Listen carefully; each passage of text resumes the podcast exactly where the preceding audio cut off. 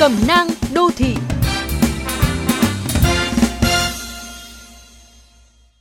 Với nhiều người, đặc biệt là cánh dân văn phòng, những ngày làm việc đầu năm thường chả làm được gì. Thông lệ sau những ngày nghỉ Tết, theo lịch làm việc, mọi người lục tục kéo nhau lên cơ quan làm việc. Nhưng vài ngày đầu, chả ai làm được gì.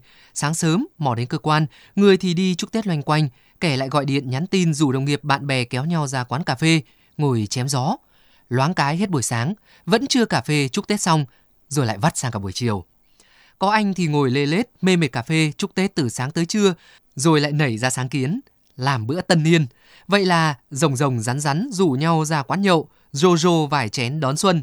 Thế là hết ngày. Hôm sau lại nhóm khác đến chúc Tết, rủ cà phê, làm bữa tân niên, chúc nhau năm mới làm ăn phát tài. Sau những bữa ăn nhậu tân niên thì từ ngoài đường đến công sở, anh nào anh nấy mặt đỏ gay vì rượu, còn làm việc gì nữa. Vậy là ngày làm việc đầu năm coi như bỏ. Chúc Tết, rồi cà phê lê la hết lượt cũng dễ phải đến qua rằm tháng riêng. Thế mới thấy cầu các cụ ngày xưa nói vẫn còn nguyên tính thời sự. Tháng riêng là tháng ăn chơi. Năm nay trước Tết dịch Covid-19 bùng phát khiến cả nước lao đao, phấp phòng ăn Tết. Thế rồi ra riêng, dịch vẫn chưa bị đẩy lùi. Các thành phố lớn ra lệnh đóng cửa quán cà phê, ăn uống. Đường phố sau Tết thậm chí còn vắng lặng hơn cả sáng mùng một Tết.